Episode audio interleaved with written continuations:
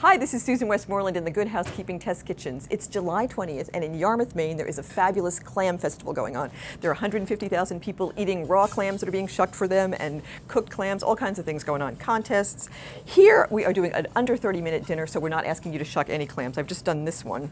Now, if you were going to shuck, you would need this special knife that has a very thin blade, and you insert it here and just go around. I'm not going to do that, but Protect yourself with a towel if you do it.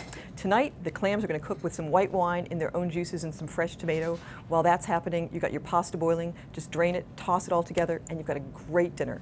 This is Susan Westmoreland helping you take back dinner time.